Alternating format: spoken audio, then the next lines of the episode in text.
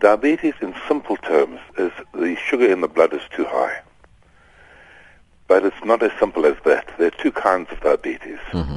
There's the kind that affects mostly young people, called type one diabetes, where there's an absolute lack of insulin, which is the hormone that uh, makes uh, that controls the blood sugar levels.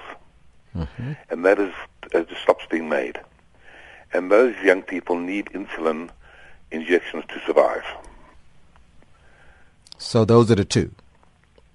So no, that's type one. Type one. Yeah. Type two? Type two is the majority of people. About ninety-five percent of people with diabetes are type two. And those are usually older people. It's a lifestyle condition in that it's, it's linked very closely to obesity and lack of exercise, mm-hmm, and the modern Western lifestyle. Yes. And now, and that, that that's exploding exponentially, mm-hmm, worldwide. Now, how does one find out uh, if you are diabetic? It's very simple. It's a simple blood test. Ideally, it should be done fasting in the morning, but you can screen for it with a finger prick at your doctor during the day. And from a finger prick, uh, he finds your sugar's a little bit high. He will send you to the laboratory for a fasting glucose level. Mm-hmm. And and then how do you treat it then once you find out that you are diabetic? Well, type one, as I said, needs insulin. Type two, it requires a change in lifestyle. The best thing is exercise and losing weight. And initially um, with, with medication, with pills. Mm-hmm. But we need to understand that although type two, uh, there is some insulin left, most people with type two eventually might need insulin treatment. So they might be controlled on pills for a period of time. Mm-hmm. But in time, they may need insulin. Are there further tests to be done once someone is diagnosed with diabetes? There's a standard test we do called an H b A one c, long name that. And what it is, it, it gives us an indication of the average blood sugar over the last three months. It's a very clever little test. Mm-hmm. So we can, we can monitor control of diabetes over time. And that needs to be done at least twice a year. Then, of course, there are the conditions that are associated with uh, type two diabetes, like high blood pressure and cholesterol. So you should have your cholesterol checked at least once a year, and most people with type two diabetes will end up on cholesterol pills.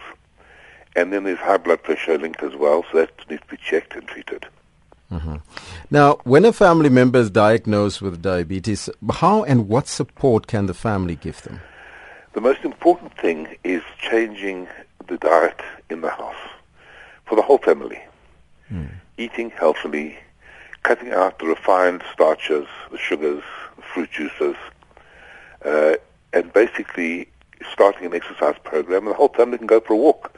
You know, the exercise that is required is not necessarily going to gym and having a heavy workout. What the World Health Organization recommends is half an hour brisk walk five times a week. Mm-hmm. And you can split that into two fifteen-minute sessions, fifteen minutes in the morning and fifteen minutes in the evening. So it's not undoable. And the family can perhaps promote that, walk with people, eat better, because there is a familial component to type two diabetes. And if somebody in the family has it, there's a pretty good chance that others, are, uh, are going, children, are going to get it. Mm-hmm. So they should start to prevent it, and prevent it by losing weight, eating properly, exercising. Now, there's, there's normally a misconception when, when people talk about the sugar in the blood is too high, and they, they, they, they would tell you that abstain from sugar, and, and then you'll be okay. no, no, no, no. You know, sugar doesn't cause it, and abstaining from sugar alone doesn't cure it.